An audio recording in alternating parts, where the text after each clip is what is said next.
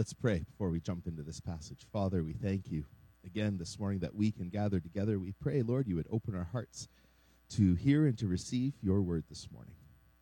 In your name, amen. Amen. It's been a while since I preached, so bear with me. It's been a it's been a moment. Another little one. Is he sleeping? Right on. Got an extra little guy with us. Keep him quiet as long as possible. Tuck him away.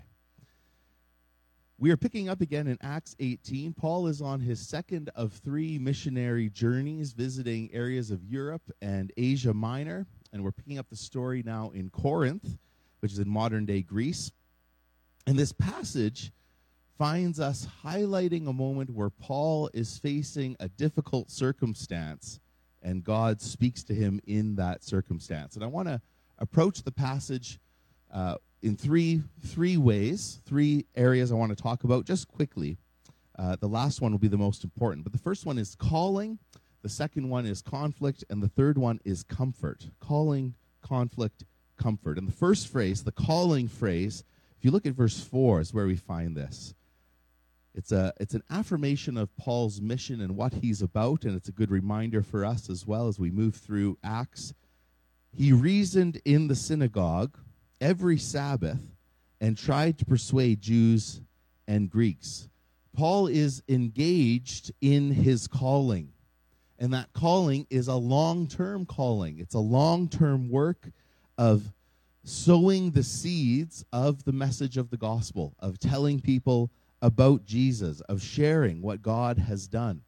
Sharing the gospel is not neither for Paul nor for us just a one off thing like, oh, I shared it once and now I'm good. You know, I've shared the gospel. But it requires time. Paul takes specific time to get to know the people who need to hear about Jesus. There is a relational aspect to sharing the good news of the gospel.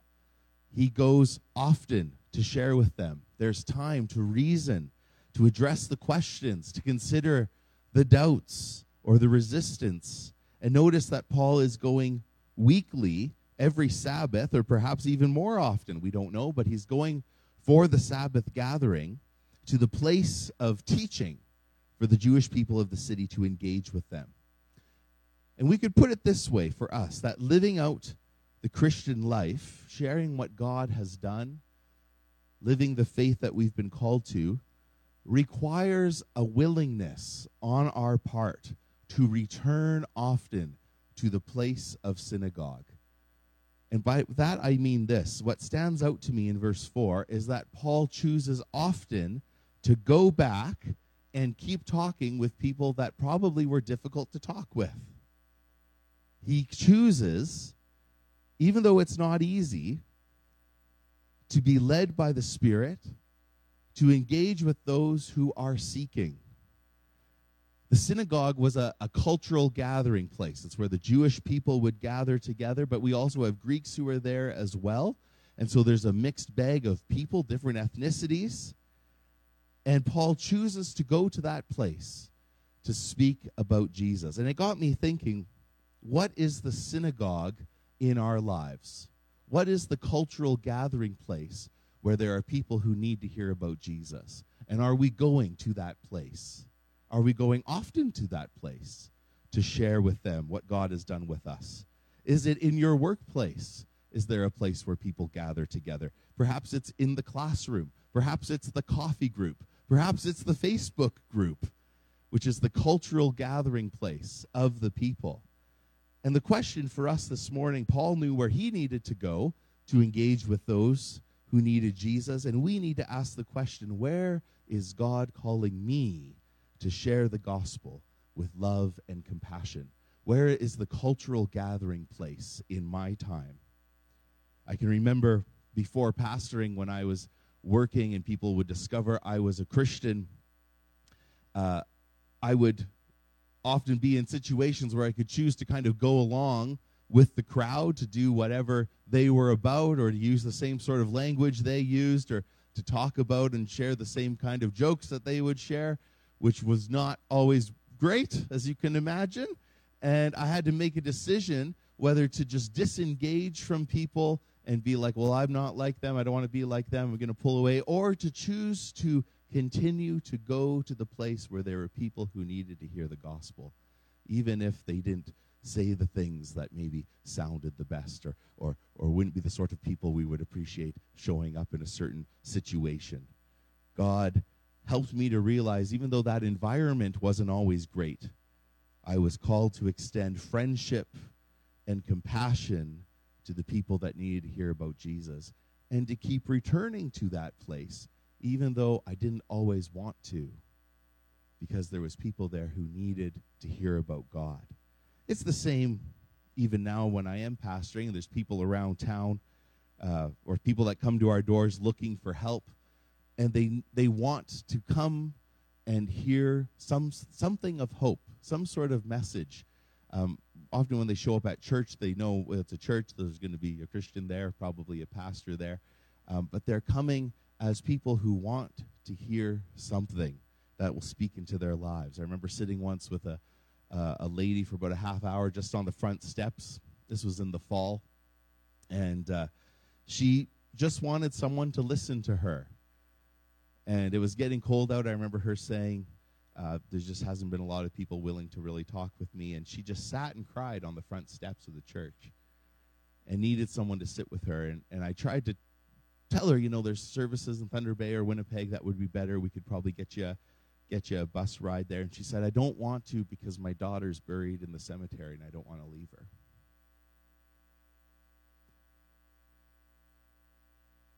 In that moment, extending the compassion and the grace of God meant stopping to spend time with that one at the place where people are meeting. Paul chooses to spend the time with people, and he keeps returning to the gathering place of his day to talk about Jesus, to try to persuade them that the king wants to pardon and forgive you. Come to him today. And Paul is called to that task of mission. And so too are we. Who is who are the people? Who is the one that God is calling you to share the gospel with? But be aware, just as you are called into that, there will be conflict. That task brings conflict. And that's what we discover in the next few verses, 5 to 11, where Paul was occupied with the word, testifying to the Jews that the Christ was Jesus. They opposed and reviled him, and he shook out his garments. That's an act of saying, I've done my duty, I've shared the gospel, I've done my part, and and you're you will be left to your own devices, is basically what he's saying. I've done I've done what I can do, but I can't force your hand. You guys know the truth. I'm innocent. I've been faithful to my calling, but I'm going to leave it there. And he leaves, and you think, well, he would probably leave to get further away, and all he does is go next door. Did you catch that? He's, he leaves the synagogue kind of in a huff and just crosses the street and goes and visits his friend who's right there. And you can get this sense of Paul's own exhaustion in living out the Christian calling. He's tired. I think we can we can imagine the early apostles are very capable and very clever, uh, but but imagine how tiring this would be, how emotionally and mentally and spiritually draining this would be for Paul, where he's often traveling. That alone is enough to drain me. I'm I'm done at the travel bit. But here's Paul traveling, meeting new people. As an introvert, I'm also exhausted by this point already. I'm done. I've traveled and met new people. I'm, I'm bushed. But here's Paul travels, meets new people, and then proclaims his faith, discovers a few believers, usually faces some kind of opposition. Then he has to defend himself publicly, and then goes to the next city and does that whole pattern all over again. He's probably exhausted. He's beat. This is tiring work. And I think for many of us, our lives may not be as exhausting as that, constantly on the road. But we too can feel that temptation to give up along the way. And I'm speaking particularly to, to Christians this morning. We can feel that temptation to give up in living for Jesus, can't we? If we're honest about it. It's sometimes really hard. It can seem fruitless. It can seem useless sometimes. What's the point, we might ask? I think that's Paul's heart here, where he shakes the dust off and just goes, I'm done. I'm done with this. And it made me ask as I was preparing this passage for this Sunday what areas in my own life do I feel prone to give up in, like Paul? Where in my own life do I suffer with the temptation to just say, I'm done, enough of this? Often that's the place where I might feel afraid or anxious, where I'm aware of things wearing me down in life. I think we're, we're very aware, uh, just even in the past week, in the past few weeks, of events in our world, of the, the protests all around Canada, and just the deep division in our country that that illustrates. I think we're also probably very aware this morning of, of the violence in the Ukraine and this ongoing situations internationally. And there can be a real sense of exhaustion and tiredness of this. These things can weigh on us. And here's Paul trying to live out the Christian life as best as he can, and he's beat and he goes next door and he's tired.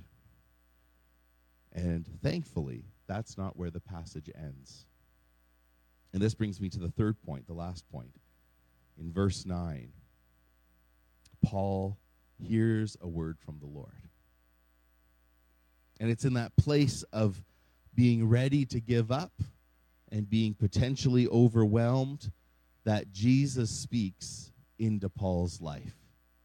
In that place of being tired. Or in this in this case where Paul may have been fearful for his own security fearful of what might come. He needed to hear God's word to him. And Jesus speaks five words to Paul in that moment. First he speaks comfort. He says do not be afraid. Don't be afraid. And then he speaks affirmation. He says go on speaking and don't be silent. Then he speaks a word of assurance. He says, I'm with you. And then there's a promise no one will attack you to harm you. And finally, there's a message of hope. I have many in this city who are my people. And you know what that means. What's he saying? Paul, you're not alone. Paul, you're not alone. May feel like you're alone, but there's others here who know me it's going okay. You're not alone. There's comfort for Paul's emotions and fears. Don't be afraid. There's an affirmation of Paul's mission and purpose. Go on speaking. There's an assurance of being where God has called him to be. I am with you. There's a promise of God's hand and protection upon him. No one will attack you or harm you. And then there's that hope. Paul, you're not alone. There's many in this city.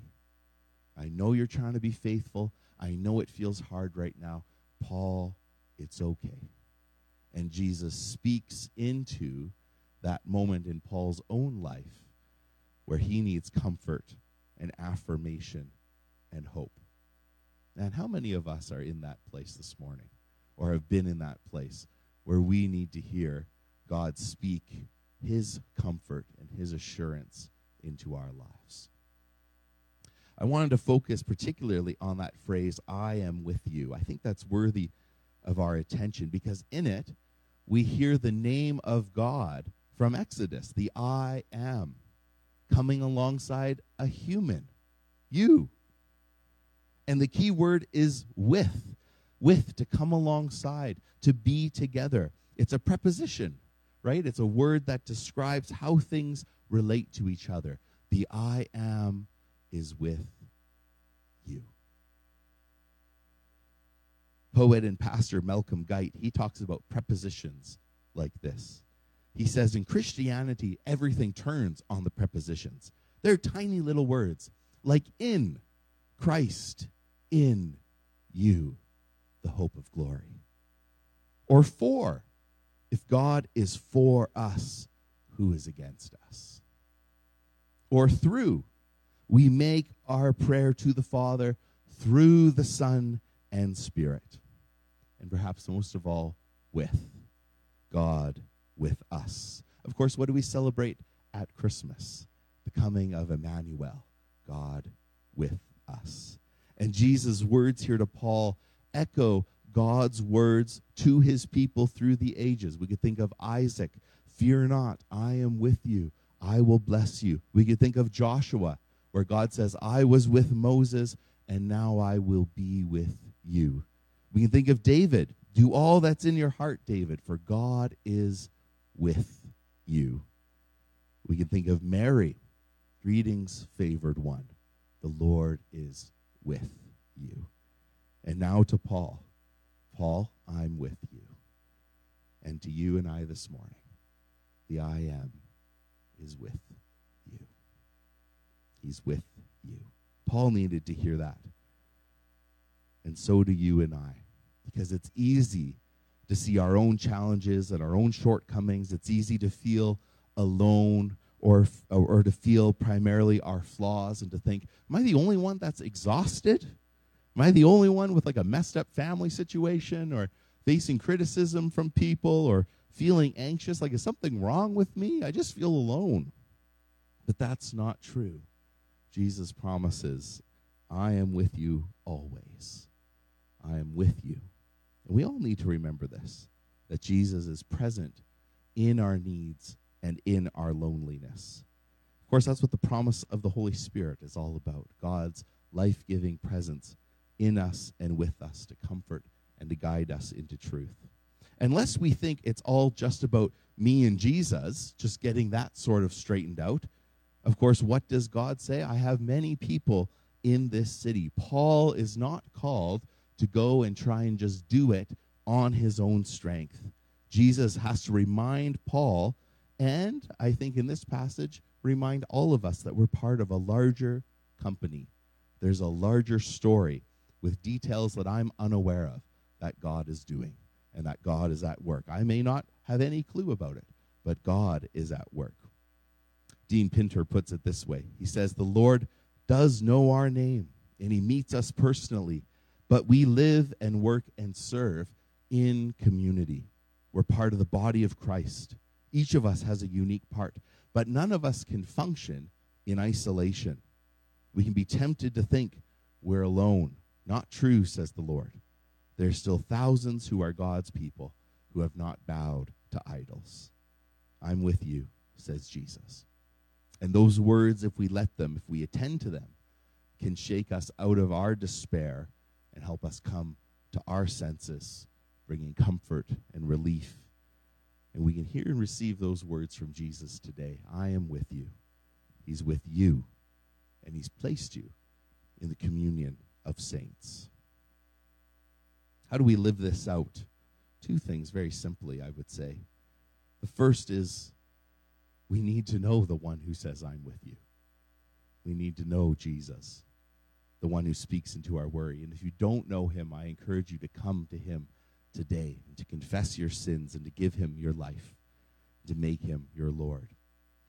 But secondly, if you do know Jesus, Will you take the time to let those words wash over you, both today and this week? I am with you. Let those sink into your bones. And hear Jesus saying over you, Do not be afraid. Keep going. I'm with you. Paul, in seeking to live for Jesus, needed to hear that encouragement, to know that God has got us as we seek to live for Him. And it's encouraging to know that even when we feel discouraged or afraid, just as Paul did, that Jesus is present to comfort and to assure us, to affirm, to give his promise, to give us hope, to rescue. And so as we close and as we head to the table, I want to ask what area in your life do you need to hear Jesus speak into today? Where do you need to hear him say, I am with you. You're not alone. And as we pray, let's give that over to Him and let the Holy Spirit remind us that we are indeed with Christ and one another. Let's pray.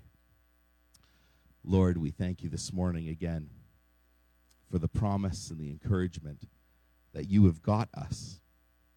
The reminder that living for you and being a Christian doesn't mean always getting it right and having the best attitude and always knowing exactly what to do. But we see here in Paul just a real human dimension of feeling exhausted and frustrated and afraid. And Lord, you come alongside him in that moment to remind him of your goodness and your grace and your compassion, and that he's not alone. That you're with him, but also he's not alone in terms of his friendships and the fellowship of other Christians. And you've called us, Lord, to be in community together. And so we thank you, Jesus, that you are doing that work in us today. We thank you that we're not alone because you're with us, but also that we have people here in our church family and Christians around the world who are uh, living for you, and we can draw strength and encouragement from them today. Lord, we pray for, for those in our church family who aren't well. We think of those in the hospital, those that are sick at home. We pray for your grace and your hope to surround them. Lord, we pray for our, our various ministries today here as a church. We thank you for the leadership of those that serve on a regular basis, and we just pray for your strength and your encouragement for each one of them. Lord, we think of, of things here at home and around the world. Lord, we pray that you would come and, and heal our land and move by your Spirit in our hearts and in our lives. Lord, would you move by your Spirit in the hearts and lives of our leaders, both on a municipal level, but also on a provincial and a federal level? Lord, we pray that you would bless marriages and families. Lord, that you would do your work in the hearts of those who seek you and those who do not yet know you. Lord, we do pray for the situation in the Ukraine that you would bring an end to destruction and violence, Lord, that you would protect innocent people. Lord, as we recognize the brokenness in our world, it points us forward to that day when we know you will return and set things right. So, Father, we thank you that you hold all these things in your hands. And we ask, Jesus, that you would remind us again today that you are sovereign, that you are good, that you are with us, and you have a good plan and purpose for us. Lord, as we come to this table today, we pray that it would be a, a, tangible reminder of the welcome that we receive from you, that you're with us, close enough that we can share a meal with you, that you fill us up afresh for that calling to share the gospel with those who need to hear it. And we ask this in your name. Amen.